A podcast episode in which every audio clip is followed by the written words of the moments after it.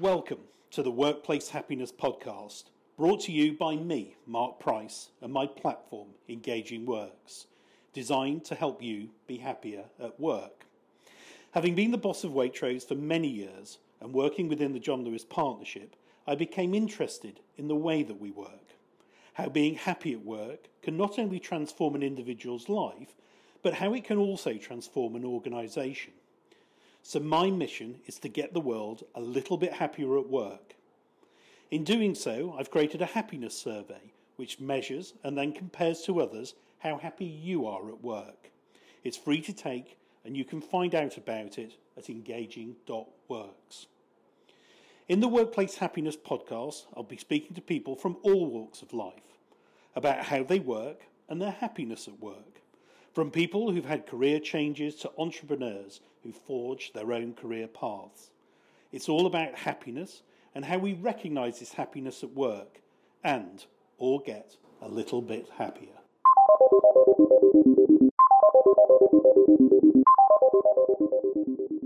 Welcome to this edition of the Workplace Happiness Podcast, where I'm delighted to be talking to Spencer Matthews. Uh, we're in the Goring Hotel. We're in the Silver Room.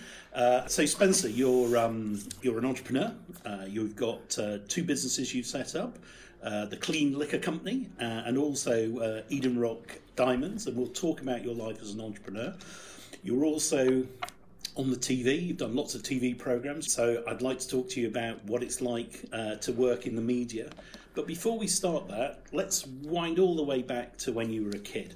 Your dad, I know, was an entrepreneur. So, talk to me a little about what it was like growing up in your family, going to school, uh, your dad, work, how, how you viewed all of that. I've always had, since a young age, admiration and respect for my father in particular um, and my mother. My mother's a wonderful woman, but I've always had an interest in uh, generating success. Uh, actually, since since a very young age, I've always questioned how people get to a certain place or how people have certain material things. I suppose, uh, and I've um, admired my dad for, for, for a very long time from afar almost because he was always so busy working uh, and he had so many different interesting businesses. And in fact, uh, whenever anyone would ask what he did, the, the answer would often be different.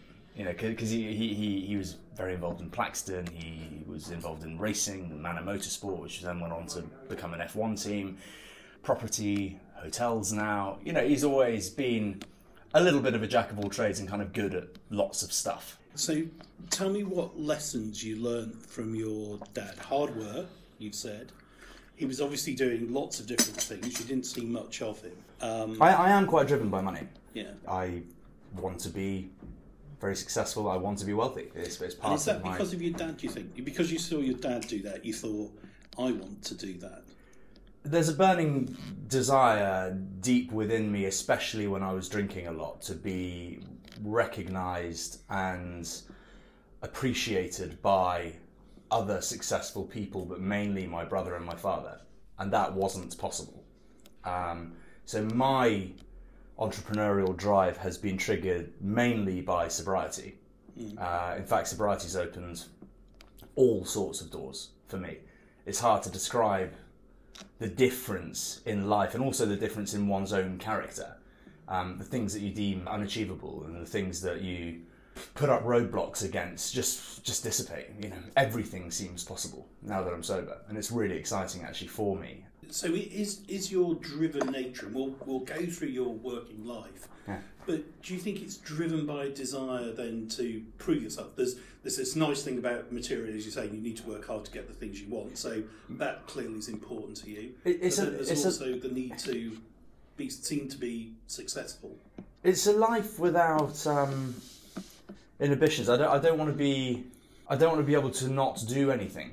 You know, I've got a family now. The fact of it is, I would like to be able to do whatever I want. You, you know, and that that's kind of what drives me, I suppose. Um, not necessarily to be seen as successful. As long as I am successful, I don't care what people think of me. I've never really cared, to be honest, about the public perception of me, as demonstrated by my behaviour and character on Made in Chelsea. You know, it would have been very easy to turn that in and be more liked, I suppose. But then you get tons of people that found it really entertaining and enjoyed it, and ultimately it made for a better show, is my opinion.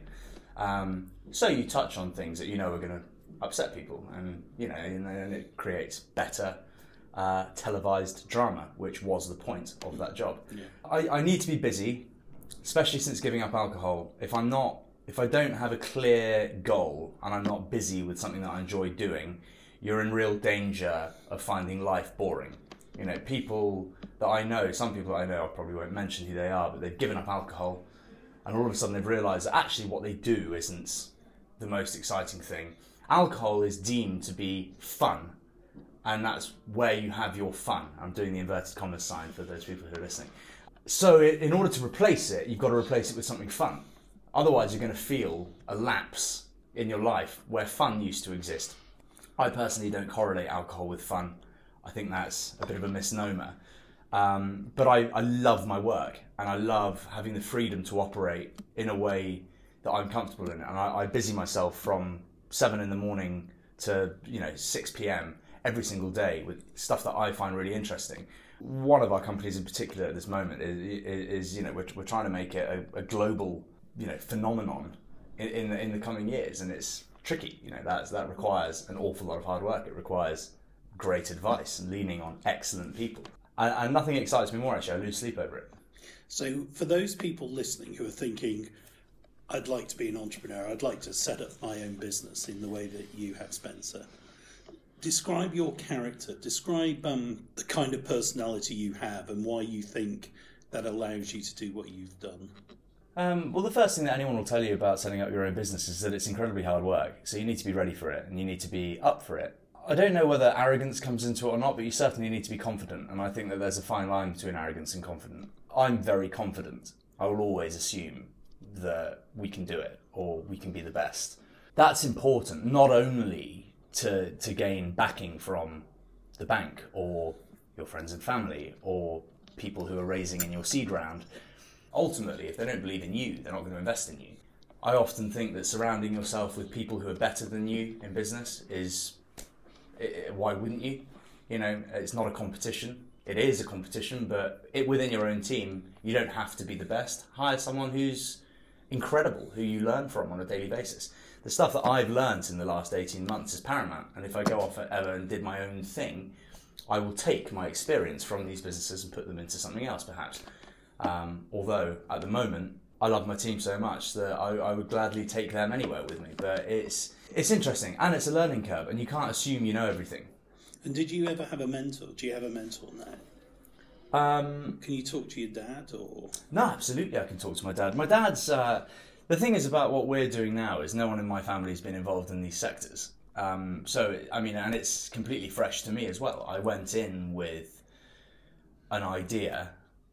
Well, ultimately an idea that had already existed, but a developed version of it with a bigger dream, I would say. And uh, I wouldn't have had the faintest idea how to execute it. So you talk to people, you keep your cards close to your chest, you know, just in case anyone gets a better idea than you, and you know, and, and you, you talk to people who you love and respect who know certain things, and you end up in front of someone who knows, who has the answers, but not the idea. Uh, and you you know see if uh, they want to invest or, or, or, or, create an equity split, and you proceed if that person is willing to do so. But thinking you can crack on and do stuff all on your own is is unintelligent. That's not the case ever, really. You know, unless you are experienced and have done it before. There's no way of knowing what this entails. We took an idea and were on 496 Sainsbury's shelves 11 months later. And that's, this is the clean liquor company. Yeah, that's hard to do. You know, anyone will tell you that that's difficult to do, especially you as you know CEO of Waitrose. It's, it's not. It's not. That's not easy, and I could not have done it without certain key members in my team. And you've got to look after them and make them feel like their time is completely well spent and worthwhile. Okay. You know. So I'm really keen to know how the idea of setting up the clean liquor company came about. I was at a stage in my life where I had a kind of degree of arrogance to me, and I enjoyed blaming other people for my shortcomings. Uh, and I was in a little bit of a, a, kind of bad habit of drinking quite regularly. Um, I can blame all sorts of reasons for that. Ultimately, I liked drinking and I drank. You know, there's, there's no other way of, of looking at it really. So it's my fault, obviously. You know, a few of the jobs I had prior to, to doing my own thing and becoming an entrepreneur, uh, you know, didn't revolve around drinking, but drinking was pretty common. You know, I set up my first business actually when I was 19 called Veneer. Um, you'll know that if you have a battered old table and you veneer it, it looks new. Uh, so we would find really good London nightclubs uh, that had a really off night. You know, Boujis used to have Tuesdays, Bougie Tuesdays, and Amika had Fridays. You know, but but what happens on, on Wednesday? You know, so so so we would go to these clubs and we'd say, we'll whack 400 people in your nightclub. You know, we want to cut the door, we want a fee up front, uh, and you know, a few bottles and, and 10% of the tables. And, and we agreed this with, I think, 12 nightclubs a week you know, so so we had a little team and, and, and you know, and, we were doing uh, pretty cool stuff then at the time. Anyway, I mean, I was barely legal to be out myself, and, and we were running this thing, and that was awesome. Anyway, that's not what we're talking about, but no, no, but it's a really interesting start into your mindset. So. There, you finished at Eton. You got straight A's. It was an excuse to go clubbing, basically. Uh, yeah, but but you turned it into a business. Yeah, I wanted to be out any night, every night anyway. So why not get paid for it? So so how did you have that idea? that wasn't my idea. That was a, a, young gentleman called Alex Webb's idea at the time, and he was looking for a partner. And I couldn't believe my eyes when I first saw Alex Webb. I, I walked into a nightclub and he was stood there, just surrounded by cool people with these enormous bottles. And I thought, how is that kid like, affording this? And, how, and blah, blah, blah. I, was, I spoke to him, and he um, and he basically said, "It's all free, mate." Uh, you know, I've, I've I've wangled this deal with these clubs. I said, well, let's let's do it all the time, everywhere. Uh, he had the one night at the time, and, and I said, let's uh, let's team up. We just met. I said, let's let's let's team up, and we'll we'll do it everywhere. And he said, all right. And obviously, I didn't understand the kind of ins and outs of it, or, or what it would do to my uh, sleep regime. But uh, but but it, it was great. But obviously, goes without saying, you know, we would drink every single night quite heavily then, which didn't really matter at the time, to be honest. We were up, you know, no problem the following day. We were kids, legal drinking age, but uh, but but you know, you, you, process alcohol a bit differently then. then I went to work in the city at Blue Index at. at um, so, so how did that happen? So you're, you're having the time of your life. You're partying every night. You're there was a bit of pressure. There was a bit of pressure from above to to to do something serious. Although, like, to, so who's above? Uh, I think I think my brother and dad would prefer that I did something. Uh, I mean, we listen. We, we, we kind of raked in all right cash, you know, and, and, it was fine. But the kind of lifestyle was, you know, where do you go from there? Do you do you, do you own a nightclub? You know, what, what what and did I want to own a nightclub? Not really. We kind of knew all the ins and outs of what goes on. It's not it's not my kind of of, of, of business. Anyway. But going from there to working in finance doesn't it, it, that seems like a big big step. Um, I did both. So, so, so, basically, you know, we had we had a team of Hugo Taylor actually worked for us at the time and, and, and stuff, and what I say with us, you know, he's, he's, one of my best mates now. So, but you know, he was doing a similar thing. We hired him, uh, and, and, you know, I, we had a small team of people, and I thought actually I'll spend my days um, work, working, and I'll pop into the occasional night, you know. Which ended up being most nights. Anyway, uh, so no, worked at Blue Index. Uh, that was good fun. Ended up at City Index, which was better, and then ended up at ICAP, which is the best brokerage, uh, TP ICAP. And, and then Made in Chelsea came along. So, so yeah, how did that come along? I'd spent some time at university in the States, and uh, The Hills was the most booming thing you could possibly imagine on, on MTV, millions of views. Uh, I'd spent a fair amount of time with Brody Jenner, um, and we and I just um, was fascinated by his life. I couldn't believe it. You know, he, he, his life was like that of Leonardo DiCaprio, some some savage A-lister, uh, and, and I just couldn't. If I'm honest, I didn't think he was that interesting. And like, you're a very good-looking guy and stuff. I was like, how has this happened for him at this time? Um, and I thought we don't have anything like this back home. So came back and uh, was talking to a friend of mine, Oliver Horner. We spoke to Pulse and we shot a pilot for a show that we were going to call The Big Smoke, London version of The Hills. Didn't go very well. Never heard anything back from them. Uh, and, and it's like one of those TV things where literally Uh, yeah, my God, it's amazing. Yeah, we'll chat to you on Monday. End of. Uh, and then uh, basically we ended up um, working away about a year later at ICAP. Got a call from E4. Sarah Dillistone went in. Uh, are you guys the guys that are going to do this thing with Pulse? Blah blah blah. Would you like first look at this? And uh, at the time, I think we wanted to be exec producers and be paid this and that. And they said, if you don't agree this minor contract now, we will give it to someone else. We were okay, fine, we'll, we'll, we'll do it. we had absolutely no experience of anything and thought, you know, it'd be fun to, to do a show. So that's how that started. And then we brought in Caggie and Millie and, you know, and all, but Hugo and I were first through the door, I believe. I think they were also talking to Ollie Locke and Binky and stuff at the, sa- at the same time. But from our perspective, we, we, we were in there um, really early days, and, and it was it was uh, it was very exciting then. It was more about you know young fame being recognised. It was more important to me than creating a successful business out of the show. Um, So what did that do to your other work? Did you did you have to stop all? The, the yeah, no, Veneer, Veneer was Veneer was done by then. I, I, no, I did the whole first series whilst working at ICAP. That was hard. Yeah. So I had to film scenes during the day at night in my apartment with lights coming through the window to make it look like it was daytime. Daytime, yeah. Uh, so I'd work. I was at my desk at ICAP at six a.m. and I would leave at five p.m. or six p.m. often, um, and then I'd get on a on an Addison Lee motorbike taxi uh, and be whacked across to a scene where I'd film till ten, and then I'd go home if I didn't have to entertain clients that night for ICAP, uh, and and you know vicious circle. That took that was that was tricky. That sounds brutal. That was hard. And, and then my, my boss was extremely kind at the time. He said, listen, um, you've done wonders with the French lines here, blah, blah, blah. I understand that you want to have a crack at this TV fame thing. Uh, why don't you run along and pay attention to that and do that?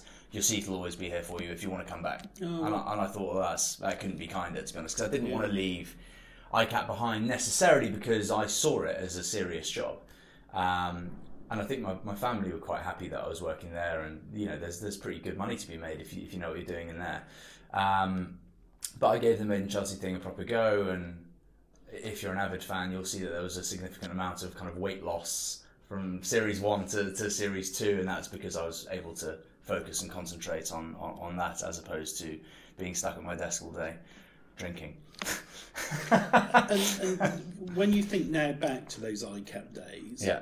uh, what did you like and dislike about being in that kind of formal organisation as opposed to the freedom you have now as an entrepreneur and a media? Uh, it's the formality that I didn't really like, I suppose. You love it to begin with because you feel like you're part of a big, important machine, and, and it becomes pretty boring. You know, like that- that- and some people love it and get and are excited by it. I was excited by it for you know a month or two, uh, and then you're kind of sleepwalking. Um, And you got on well with your manager, you said.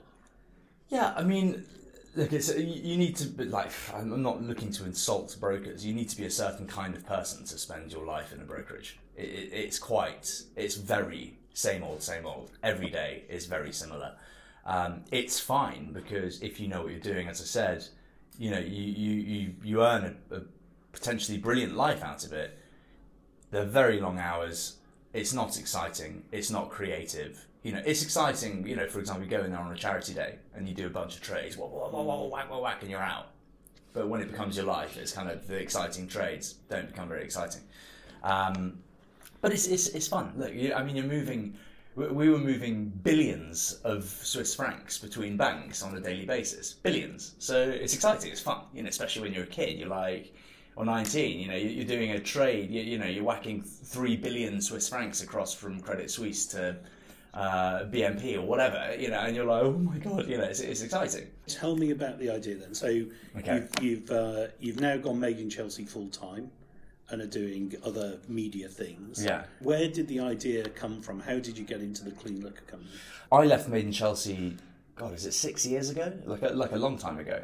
And, you know, I, I won't bit the hand that fed me. It was it was great fun, but you know, you like like everything in life, you outgrow things. Um, it's not that it's annoying; it's just you you grow out of it. It doesn't matter. It, it's meaningless. You know, all that stuff. It's not real life, um, and as such, it's a poor measure of success. You know, it, it's not it, it's immaterial, it's not real, and therefore it doesn't matter.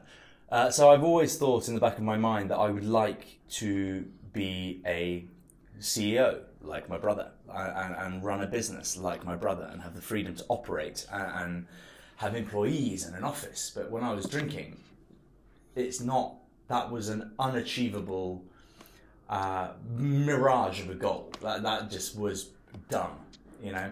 Uh, and it took sobriety, uh, which came 19 months ago, uh, to start to really understand my potential.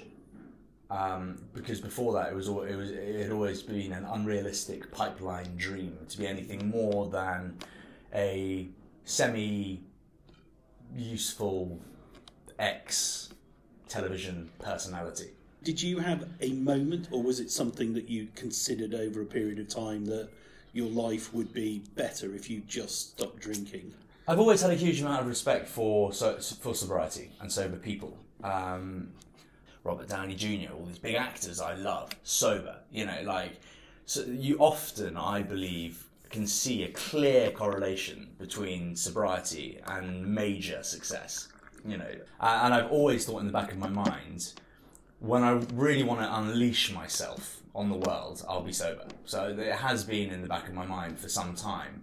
Although, as an alcoholic, you never really understand your problem. Like, like you know, I, I know a lot of people that are alcoholics now, and they would take offence at such a thought, even.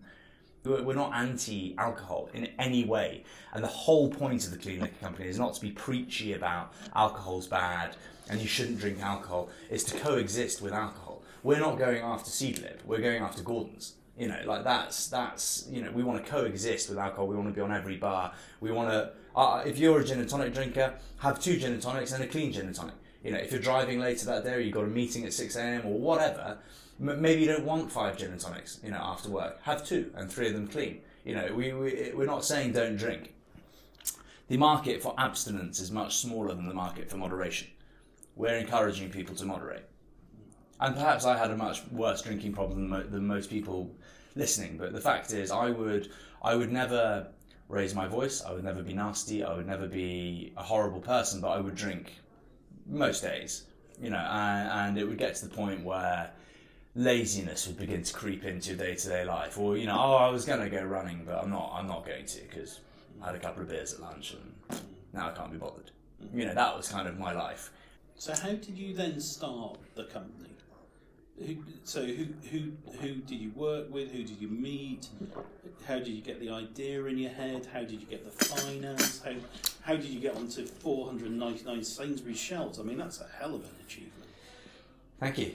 So I surrounded myself with brilliant people, but firstly, I was sober for about three months, behaving rather sanctimoniously. I was delighted, and I knew I was never going back. And it was kind of, you know, my my my wife was seven months pregnant now, uh, eight months pregnant maybe even. So two months into my sobriety, you know, and I felt like life had never been better. You know, world on my doorstep, blah blah blah and I went round to James Pippa's actually, and, and had and, and I was offered an alcohol-free gin and tonic.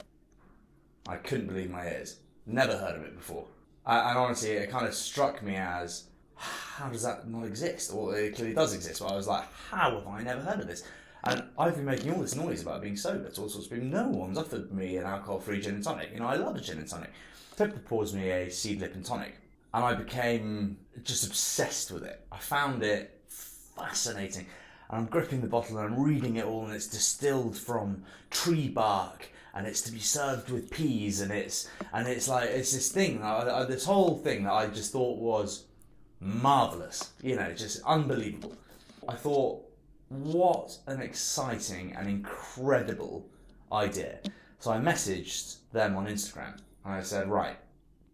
I said, I, I was a bit naive then. I basically was playing it like no one knew who they were because I didn't know who they were. There's the arrogance thing again. I said, you know, people need to know who you are. You know, what what, what is this? Let's talk. You know, I'd love to be an ambassador of your brand. Uh, uh and you know they've been going since 2014, as I'm sure you know. By now, they're, they're on every single bar ever, you know, in the world, you know, in every airport. And uh, so, so you know, they, they sent me this lovely message about, oh, you know, we're, we're, we're fine, thanks. Um, probably never heard of me.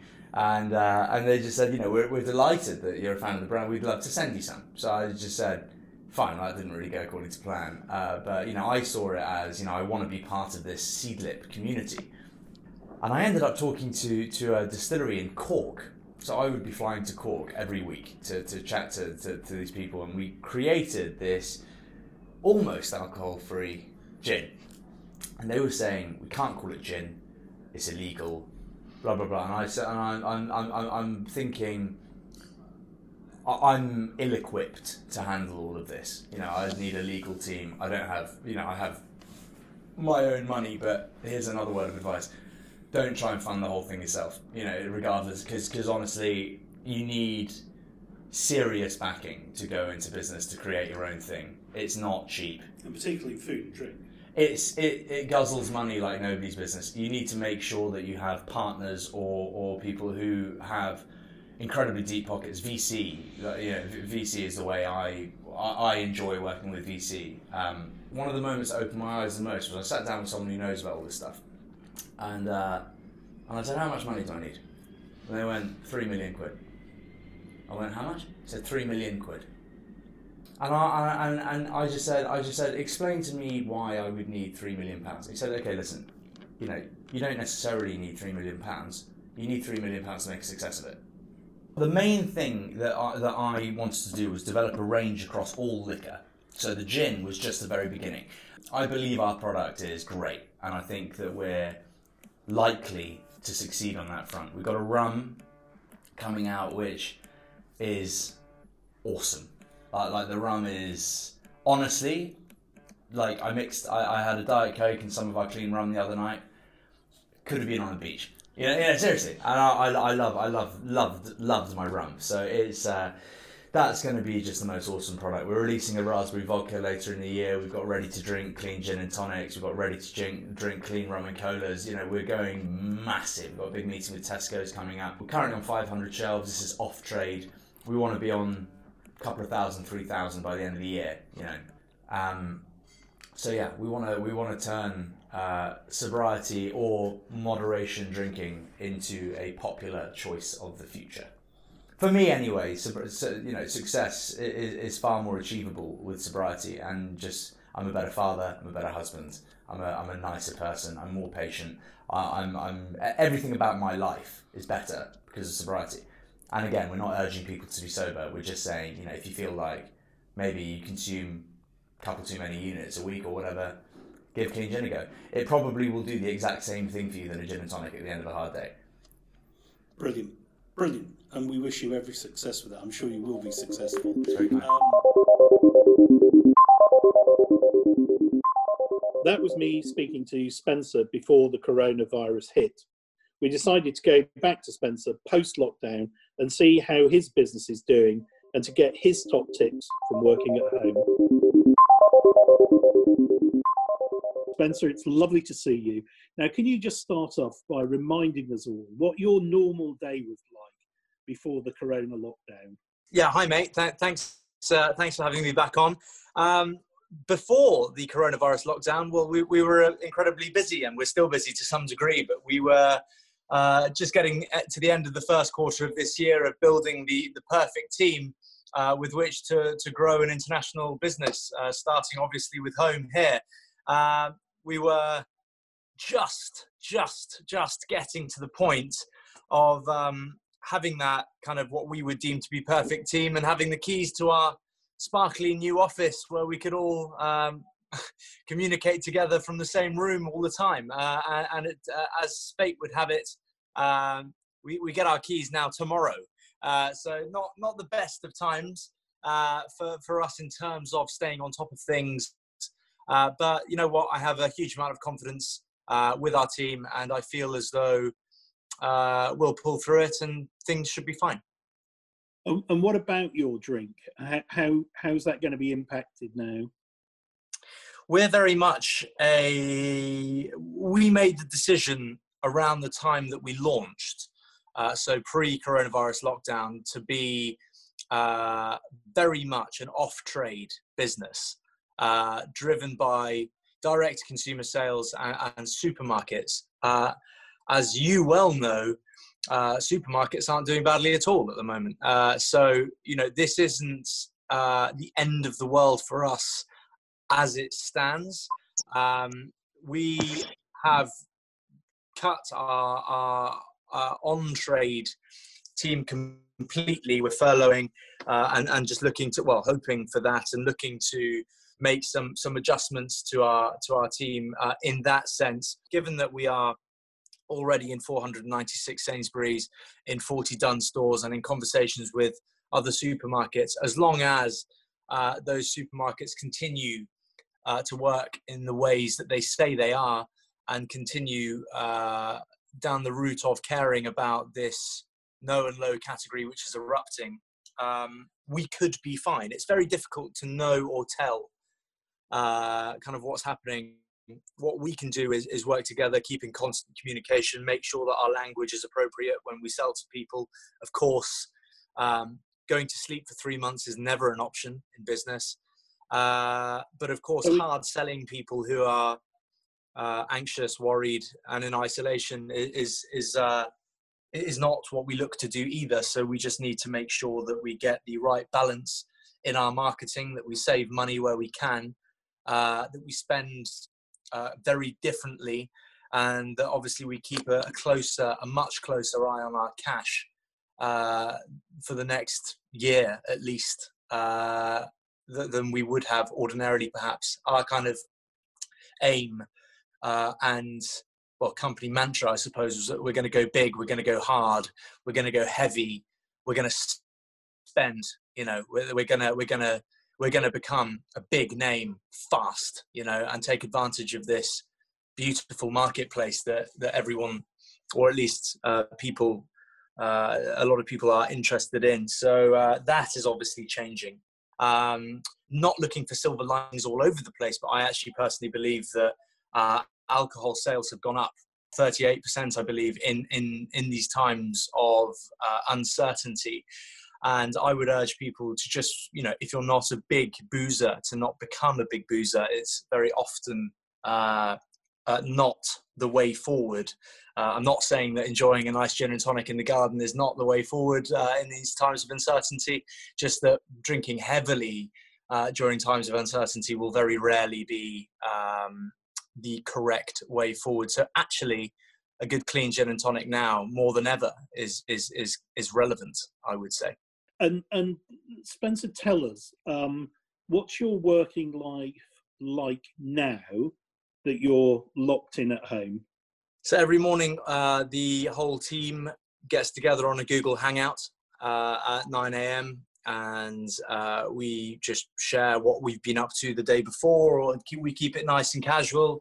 Um, you know, we find out how each and every one of us is going through isolation in uh, their different ways. I feel very fortunate to be isolated with uh, my wife and child, obviously, who I love more than anyone else in the world. So actually, it makes it uh, uh really very bearable having to spend a lot of time with them. It's, it's uh, what you would want anyway. The only thing that's really suffering is uh, close quarters communication you know within the business obviously now more than ever we need to focus on what our individual goals are in the week and we need to set out achieving them on our own you know without you know typically if you had a meeting you'd go with two or three guys or girls from your team and you're all in it together and you feel like you're kind of fighting the same fight whereas now uh, everyone working from home is um, just a different way of looking at it you know we're, we're, we're very much in touch all of us. Uh, we we very much know uh, what the other is getting up to and we have clear and concise um, goals to achieve. And so far um, you know, our direct consumer sales are actually up for this month. Uh, obviously, a lot of people are staying home. As I mentioned before, uh, a lot of people might drink a bit more than they would ordinarily, and then perhaps realize that that feeling of being hungover is not what they want during isolation. Um, so, in many ways, I see our product to be a very relevant product, uh, especially in these times. Uh, so, you know, just our tone of voice has had to change. Our marketing spend is going to have to change.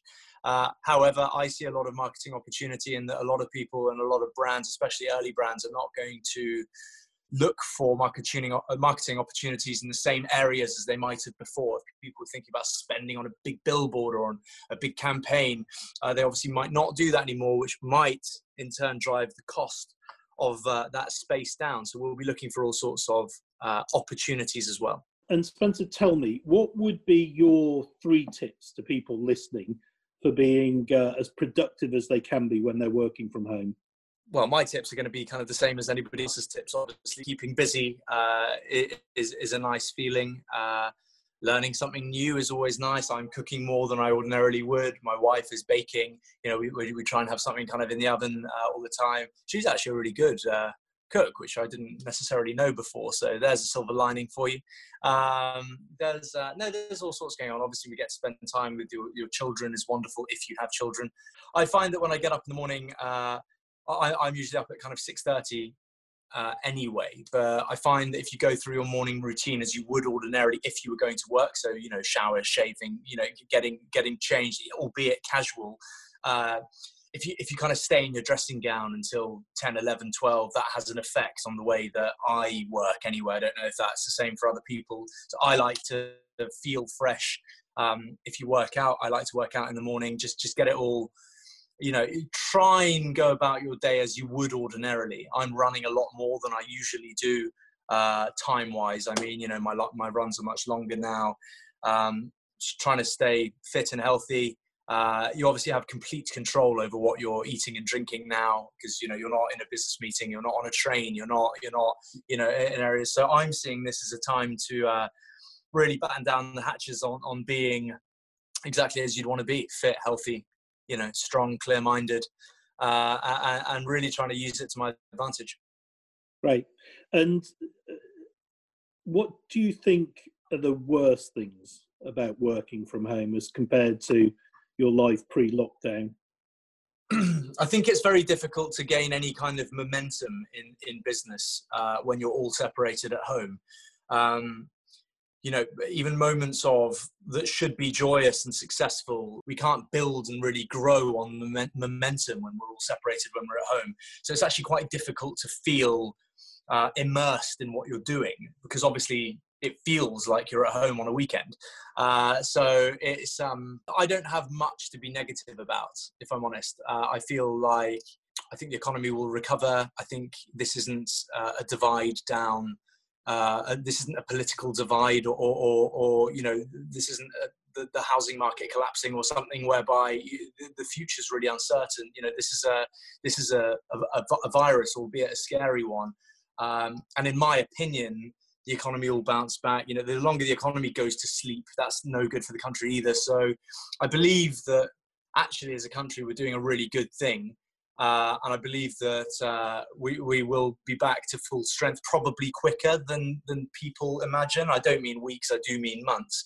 But um, I don't see this dark cloud being a two year long thing, as some people are saying. Uh, I believe that in the next six months to a year, things may be back to normal. That's just my personal opinion. Obviously, I'm not a politician uh, or an expert, but I think that uh, th- this doom and gloom uh, cloud that appears to be getting bigger, uh, I think when things start to lighten up a bit on the coronavirus, uh, it will it will dissipate faster than it came.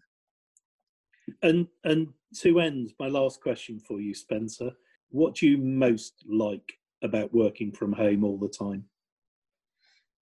Um, well, I, you know, I, I, I do love being at home. I'm not a very social person. Neither is my wife. We both focus. Uh, most of our interests uh, are on our careers and our work and each other and our family. So this, you know, this feels like a very strange mix of um, trying to run a business and also time off. You know, because because you give yourself stuff to do, and then when it's done, you're already at home um, so you know, obviously, spending time with my wife and son is uh, is incredible, and, I, am loving that side of it.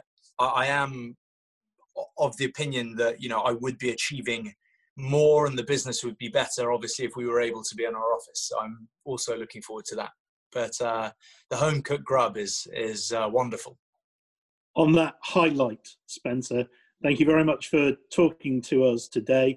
Uh, we wish you every success with the Clean Liquor Company.